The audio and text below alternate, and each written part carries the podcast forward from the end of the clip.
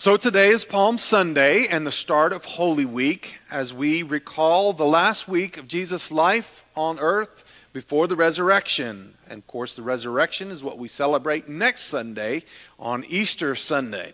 So I challenged you many weeks ago to read through the book of Genesis and the book of Matthew. And so, if you've been doing that, then maybe you are getting to the end of Matthew. And um, in chapter 21. That's what we are looking at today in this, the whole scheme of Matthew. And then chapters 21 through 28 describe the last week of Jesus' life before the resurrection. So today we're in Matthew 21, verses 1 through 11, which describes the events Christians traditionally call Palm Sunday. So let's take a look at that. Matthew chapter 21, verses 1 through 11. As Jesus and the disciples approached Jerusalem, they came to the town of Bethphage on the Mount of Olives. Jesus sent two of them on ahead. Go into the village over there, he said. As soon as you enter it, you'll see a donkey tied there with its colt beside it. Untie them and bring them to me. If anyone asks what you are doing, just say, The Lord needs them and he will immediately let you take them. This took place to fulfill the prophecy that said, Tell the people of Jerusalem, look, your king is coming to you. He is humble, riding on a donkey, riding on a donkey's colt. The two disciples did as Jesus commanded. They brought the donkey and colt to him and threw their garments over the colt, and he sat on it.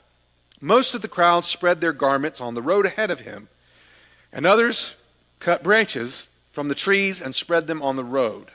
Jesus was in the center of the procession, and the people all around him were shouting, Praise God for the Son of David! Blessings on the one who comes in the name of the Lord! Praise God in highest heavens! The entire city of Jerusalem was in an uproar as he entered. Who is this? They asked. The crowds replied, It is Jesus, the prophet from Nazareth in Galilee.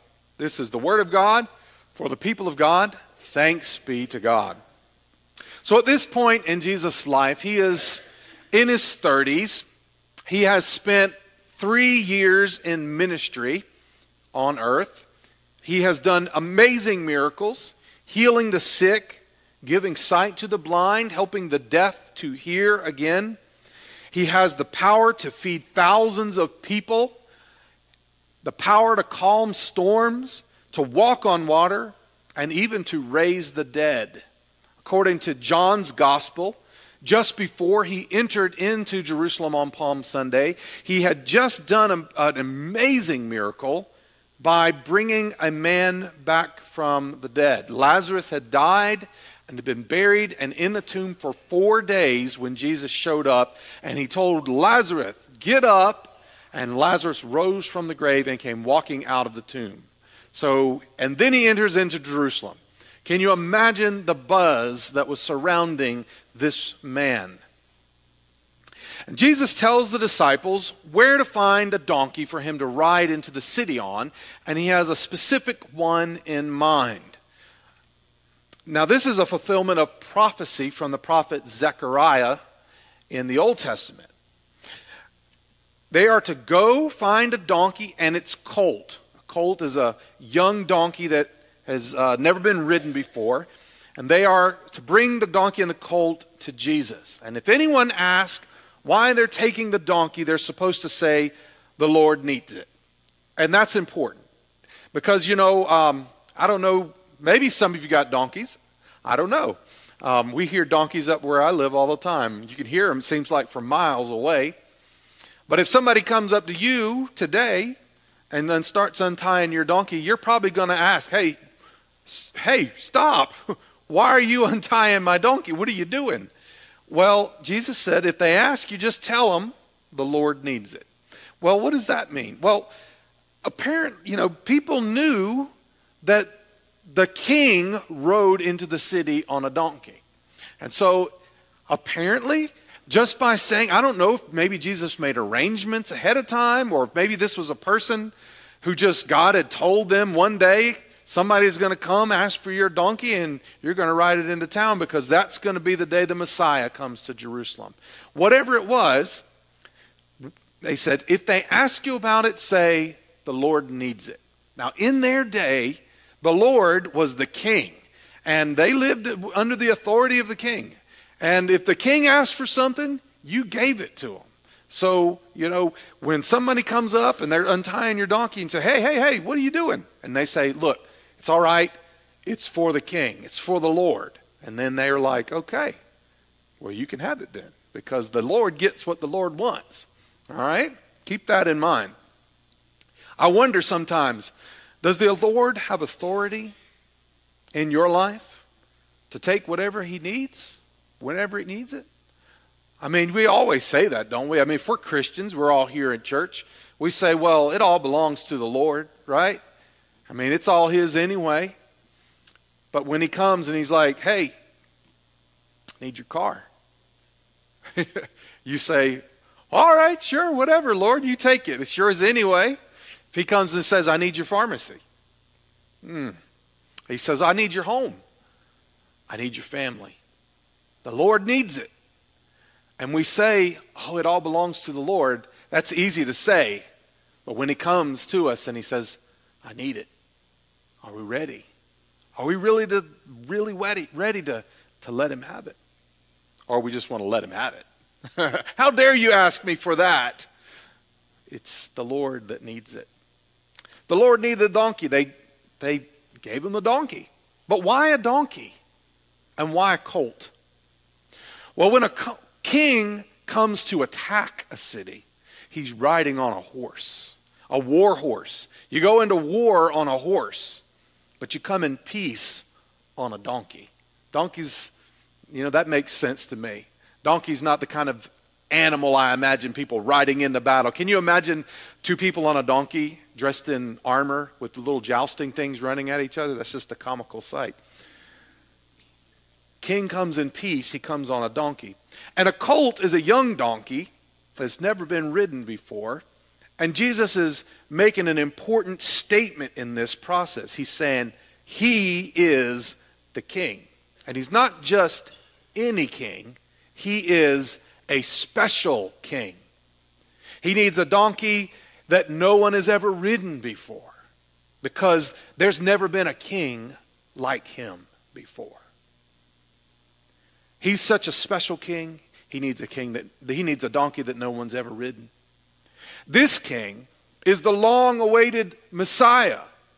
Lastly, Jesus is saying the Messiah comes to Jerusalem for peace. I don't know if the people of Israel fully understood what Jesus was saying. Yes, they were a people of the book. They knew their scripture. They knew that the prophet Zechariah had said that the Messiah was going to come. He was going to come riding on a donkey. They understood that symbology. Jesus was fulfilling Scripture. But I still don't know if they fully understood it. He is declaring that he's the Messiah, that he's the royal heir to David's throne, and he's coming to the capital city to claim his throne.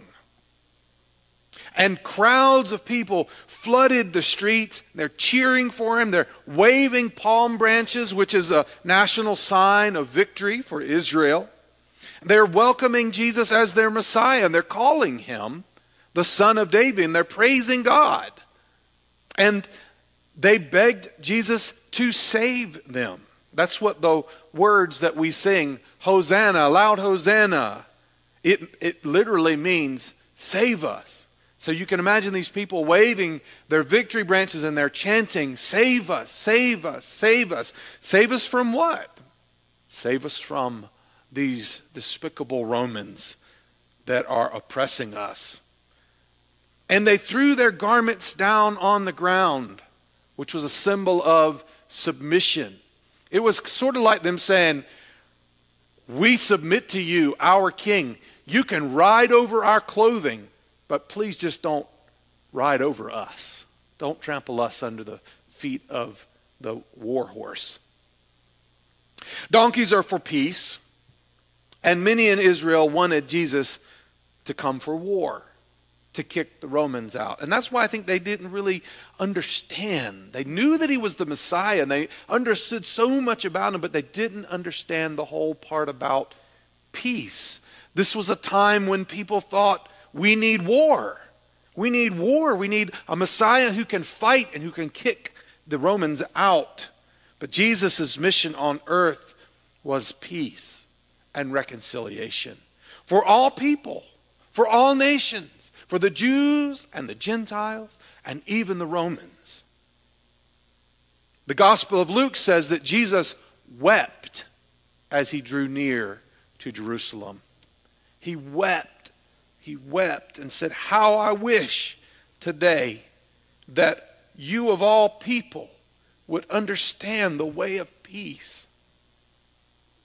But now it is too late and peace is hidden from your eyes. Before long, your enemies will build ramparts against your walls, and they will encircle you, and they will close in on you from every side, and they will crush you into the ground, and your children with you. Your enemies will not leave a single stone in place because you did not recognize it when God visited you. Jesus came in peace. But he also knew that Jerusalem would reject the peace he offered. He knew that in a few more years, the great city of Jerusalem and the wonderful holy temple of God in Jerusalem would be no more. Jerusalem would rebel against Rome, and the Romans would burn Jerusalem to the ground. And thousands upon thousands of people would die horrible deaths and those that survived may wish they had died because they would be dragged off as slaves. No wonder Jesus wept. He wept because Jerusalem literally means city of peace. And it's supposed to be the city of God. But when God came to them, they wouldn't accept him and they wouldn't accept God and they wouldn't accept the peace he offered. Well, why does that matter to you today? Palm Sunday is a, a fun Sunday tradition for the church. It's an upbeat, triumphant song. Kids get to wave palm branches, and we get to take pictures of them and, and see their smiling faces. And I hope that hearing the story and the history of Palm Sunday is helpful for you. But what does it really mean? What does it really mean for you? Is there a practical purpose for Palm Sunday? I think the reason the church celebrates Palm Sunday every year is in the hope that you will finally understand something important. Jesus came to save you. He came to save you. And He didn't come to save you from some external enemy that's oppressing you. Jesus came to save you from you. You see, for the people in Jerusalem, it wasn't the Romans that were the problem. It was the people of Jerusalem themselves. It was their sin, their rejection of God, their refusal to let God be their sovereign king. And when Jesus comes to save you, he saves you from your own sin, your own rejection of God, your refusal to let God be the sovereign king of your life. You are the problem The problem is not the devil, it's not cancer, it's not your disabilities or your illness. That's not the problem. The problem is not broken bones that need to be mended or the pain that you feel. The real problem is not your financial debts. It's not the government that they take out too much taxes. The real problem is not gun violence or racism or political division or Republicans or Democrats. The real problem is not those people over there that aren't living the right way. Dare I say it? Problem is not the United Methodist Church or the Global Methodist Church or homosexuality or any of that stuff or any of the sins, the little things. Jesus says the problem is you. You are the problem. It's your heart. Can't you see that it's full of sin? You reject God.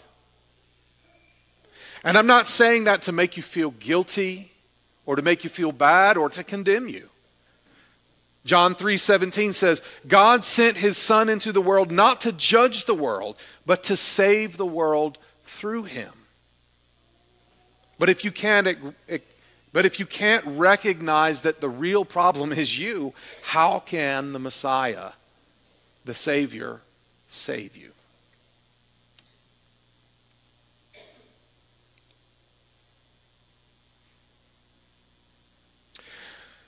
Everyone loves Jesus when they think he's come to conquer their enemies. But what do you do when you realize you're the enemy? and he needs to conquer you.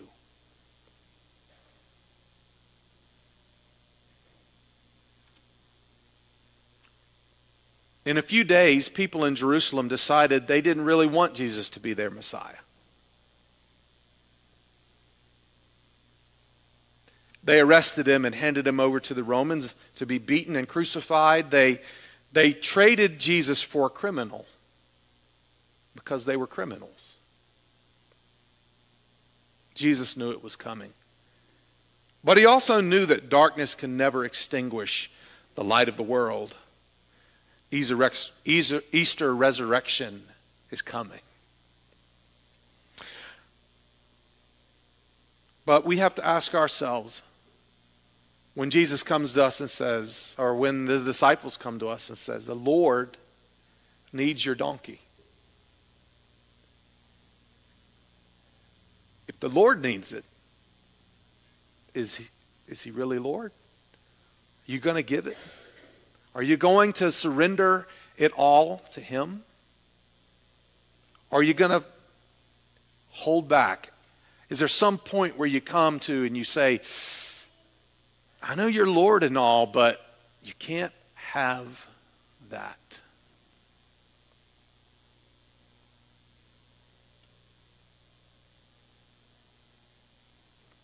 And that's the place where we realize we have to ask whose side are we on? We think Jesus is on our side, or are we on his? Jesus knew it was coming. So he shared a Passover meal with his disciples. This was a Thanksgiving meal that celebrated God's deliverance. And Jesus shows that he is the Lamb of God who God sent to save us from sin and death. And for 2,000 years, Christians have shared this meal to remember him and to find strength in, the saving in his saving, saving presence with us this day. So here we are. The table is set.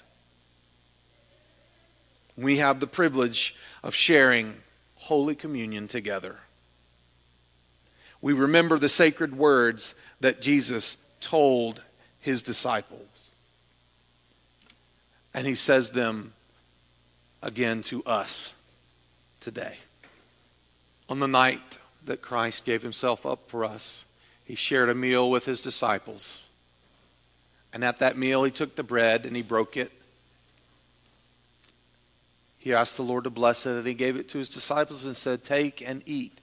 This is my body that is given for you.